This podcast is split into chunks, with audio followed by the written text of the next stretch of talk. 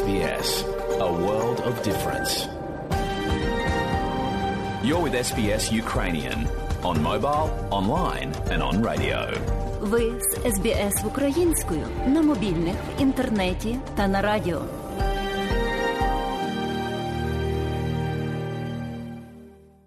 А далі, шановні друзі, у нашій україномовній радіопрограмі Вістки із рідних земель, з якими вас ознайомить сьогодні журналістка Людмила Павленко.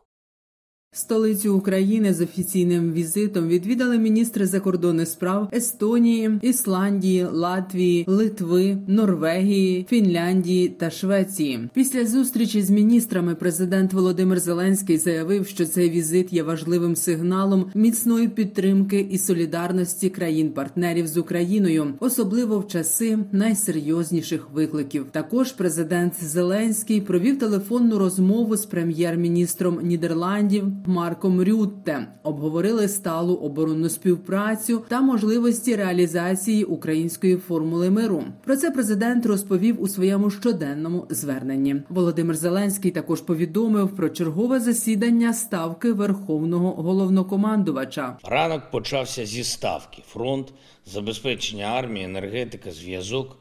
Пункти незламності, посилення нашої ППО, робота з партнерами, ситуація у прифронтових районах і подавлення російської вогневих позицій. Всі ключові питання тримаємо у фокусі уваги ставки.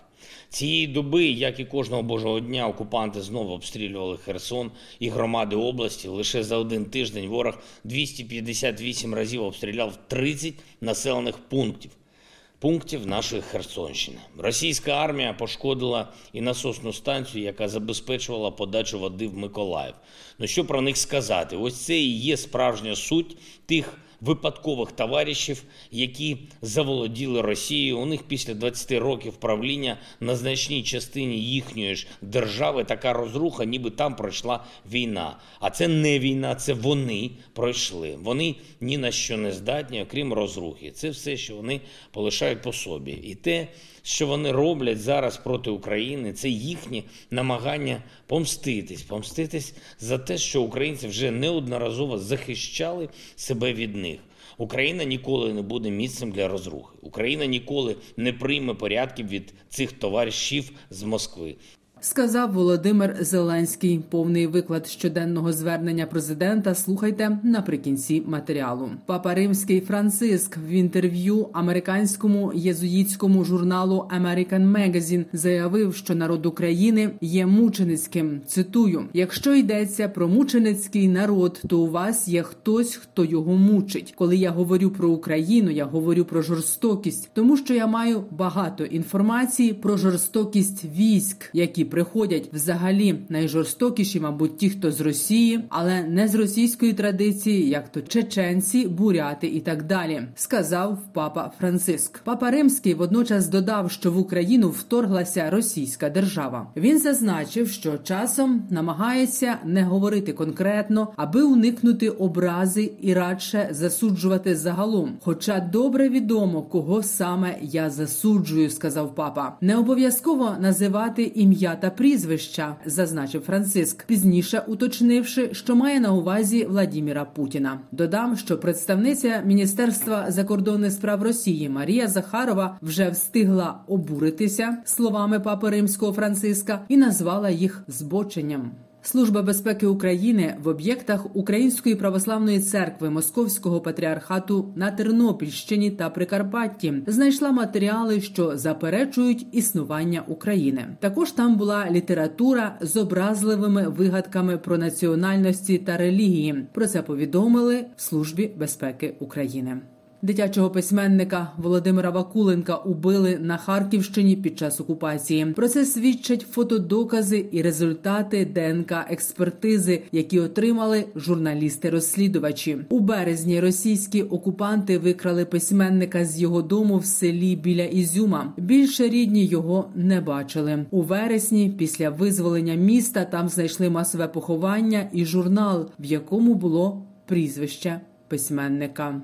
Армія Російської Федерації переміщує особовий склад та військову техніку для комплектування підрозділів, що зазнали втрат. Очікується посилення угруповання військ, що діють на тимчасово зайнятих територіях України за рахунок перекидання окремих підрозділів з Білорусі після набуття ними бойових спроможностей. Про це розповів речник Генерального штабу збройних сил України Олександр Штупун. Республіка Білорусь продовжує підтримувати збройну агресію Російської Федерації проти України, надає свою територію та повітряний простір для завдання ракетних та авіаційних ударів. Підрозділи білоруських сил спеціальних операцій, які входять до складу регіонального угруповання військ так званої союзної держави Російської Федерації та Республіки Білорусь, залучені до посилення ділянки державного кордону на сіверському напрямку у прикордонних районах Брянської та Курської областей. Підрозділи противника продовжують виконувати завдання з прикриття ділянки російсько-українського кордону. Відносно спокійно минула доба без обстрілів на Волині, в Закарпатті, Рівненщині, в Івано-Франківській, Одеській, Кіровоградській, Хмельницькій, Чернівецькій, Львівській, Тернопільській областях, на Полтавщині, Вінниччині, Черкащині, Житомирщині та Київщині, Сумщина і Чернігівська область. Російська армія звично для себе обстрілює прикордоння регіонів: Запорізька область, Дніпропетровщина та Харківщина, і Миколаївщина та Херсонщина, масовані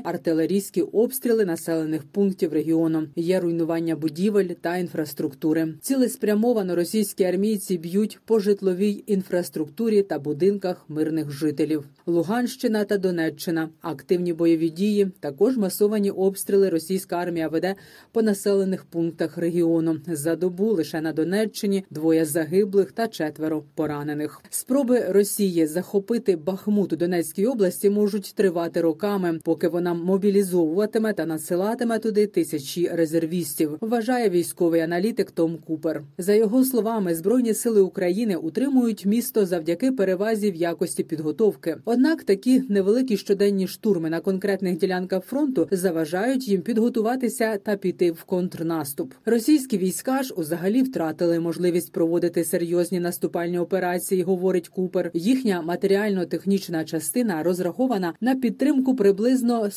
100-150 тисяч військових. А щойно їх стає більше, система обвалюється. Тоді, щоб це вирішити, росіянам доводиться виходити із захоплених територій, як це було на Київщині, Харківщині та Херсонщині. Про це Том Купер розповів в інтерв'ю Суспільному мовленню. Він вкотре наголосив, що Україна отримує недостатньо зброї від міжнародних партнерів, а також скептично прокоментував прогнози про швидке визволення від російської окупації Криму. На Кінбурзькій косі у Миколаївській області триває військова операція. Там відбуваються бойові дії. Як повідомила начальниця об'єднаного координаційного прес-центру Сил оборони Півдня Наталія Гуменюк, робота військових дуже складна, зокрема і через специфічні погодні умови, шторми, специфічне географічне розташування. Від результатів цієї роботи залежатиме, чи буде долучено до зернового коридору Миколаївщину. Там відбувається те саме, що і по всій країні. Там відбувається війна, відбуваються бойові дії, і робота дуже складна. Зокрема, і через те, що специфічні погодні умови, шторми, вітер і саме географічне розташування і розмови про те, що до зернового коридору варто долучати Миколаївщину, все це дуже великий спектр факторів, які треба враховувати і дочекатися офіційного зведення генерального штабу. Тільки вони можуть сповістити про те, що дійсно відбувається і коли можна радіти. Наталія Гуменюк також повідомила, що в Чорному морі вперше за кілька діб з'явився російський ракетоносій. Це надводний ракетоносій, який несе вісім ракет типу калібр на своєму борту. У пунктах базування російського флоту також знаходяться ракетоносії, які споряджені і які можуть бути залучені протягом кількох годин до виконання бойових завдань. Це означає, що знову є загроза нових ракетних атак для України. Очільник Одеської обласної військової адміністрації Сергій Братчук також підтвердив активність російського флоту в акваторії Чорного моря. Першого дня великого вторгнення, з 24 лютого, ми говоримо про постійну і дуже високу ймовірність нанесення ракетних ударів по Одесі та Одеській області і по інших регіонах нашої держави, саме з акваторії Чорного моря. Бачимо, що ворог в тому числі стріляє калібрами і з Чорного моря. Про це розуміємо. Про це постійно наголошуємо нашим мешканцям про те, що така загроза ще раз хочу підкреслити, вона є дуже високою і закликаємо не нехтувати сигналами повітряної тривоги. Додам, що за останні 9 місяців Росія завдала понад 16 тисяч ракетних ударів по Україні. 97% цілей це цивільні об'єкти. Про це повідомив міністр оборони України Олексій Резніков. Після посилення російських атак на інфраструктуру України відбулося подвоєння донатів на збройні сили України. Інформує економічна правда. Так у дні масованих ракетних обстрілів українці активніше донатили на збройні сили України. Лише у жовтні загальна сума пожертв благодійним фондам Юнайтед 24 Повернися живим та фонд притули склали півтора мільярда гривень. Країни Євросоюзу мають збільшити підтримку України. Про це перед засіданням міністрів закордонних справ країн ЄС сказав верховний представник Європейського союзу з питань закордонних справ і політики безпеки Жозеп Борель. Путін безперервно бомбить Україну. Путін постійно намагається зробити з України чорну діру. Ні світла, ні електрики, ні опалення. Він хоче кинути українців у морок і холод. Тож ми маємо продовжувати нашу підтримку, надаючи українцям більше матеріалів, щоб пережити зиму без електрики. Це означає багато речей від спеціальних приладів до всього, що буде необхідно, щоб пережити зиму без електрики. Це важко уявити, але це те, що станеться. Тому сьогодні ми також розглядатимемо війну в Україні з точки зору гуманітарної кризи. У країнах Європи кількість громадян України, які зареєстровані як біженці, сягнула понад 4 мільйони 750 тисяч. Про це йдеться у звіті Агентства у справах біженців Організації Об'єднаних Націй. В ООН додали, що статистичні дані складаються переважно на основі даних, наданих місцевою владою європейських держав. Інформація оновлюється щотижня. Серед країн ЄС найбільше біженців з України у Польщі на другому та третьому місцях Німеччина та Чехія. Також значну кількість українців поселили у себе Італія, Іспанія, Велика Британія, Франція та Австрія. Міністри юстиції країн Великої Сімки зустрічаються в Берліні 28-29 листопада. Обговорюють воєнні злочини Російської Федерації. Про це повідомив голова німецького міністерства юстиції Марко Бушман. Зустріч міністрів юстиції Групи Семи відбувається вперше в історії. Бушман зазначив, що основне питання порядку денного воєнні злочини, які скоюються на території України. Вони мають бути розкриті, а винні покарані. За словами Бушмана, міжнародні Міжнародне кримінальне право спирається на той факт, що воєнні злочини не повинні залишатися безкарними, незалежно від того, де вони скоюються і хто їх чинить. Американський астронавт та амбасадор франдайзингової платформи United 24 Скотт Келлі здійснив поїздку в Україну. Як відомо, Келлі встановив рекорд перебування на орбіті, провівши на борту 340 днів поспіль. Скотт Келлі першим вніс 65 тисяч доларів на придбання автомобілів швидкої допомоги для збройних сил України. Також за час повномасштабного російського вторгнення в Україну Келлі зібрав 500 тисяч доларів для підтримки українців. Нині він відвідав Ірпінь Київської області та дитячу лікарню Охмадит у Києві. Там роблять операції дітям, які постраждали від обстрілів, зокрема з Херсона. Астронавт зустрівся з дівчинкою Катею, яка постраждала у Краматорську від ракетного обстрілу. Тоді загинула її мама. Каті Скотт Келлі подарував значок НАСА, який пробув з ним у космосі цілий рік. Відбулася зустріч з іншими дітьми, які мріють стати космонавтами. Келлі також поговорив з директором лікарні про потреби лікарів. Під час перебування в Україні Скотт Келлі сказав, що підтримує українців, як і багато людей у Сполучених Штатах Америки та по всьому світу, які вважають дії Росії аморальним і незаконним вторгненням. Коли я бачу цих дітей, я не розумію, як людина відповідальна за це може спокійно спати. Ми віримо, що ви захищаєте не лише свою країну, а демократію в усьому світі від диктатора, сказав астронавт. Я підтримую українців і так само вас підтримують дуже багато людей по всьому світу. Бо ми вважаємо, що це вторгнення неправильне, воно аморальне, незаконне. Ви захищаєте не лише вашу країну, а й демократію по всьому світу від диктатора. І бачачи цих поранених дітей, я не знаю, як людина відповідальна за це взагалі може спати спокійно. Це просто чисте зло. Далі слухайте повний виклад щоденного звернення президента України Володимира Зеленського. Бажаю здоров'я, шановні українці. Коротко звітую про сьогоднішній день. Ранок почався зі ставки: фронт, забезпечення армії, енергетика, зв'язок, пункти незламності, посилення нашої ППО, робота з партнерами, ситуація у прифронтових районах і подавлення російської вогневих позицій. Всі ключові питання тримаємо у фокусі уваги ставки. Цієї доби, як і кожного божого дня, окупанти знову обстрілювали Херсон і громади області. Лише за один тиждень ворог 258 разів обстріляв 30 населених пунктів. Пунктів нашої Херсонщини. Російська армія пошкодила і насосну станцію, яка забезпечувала подачу води в Миколаїв.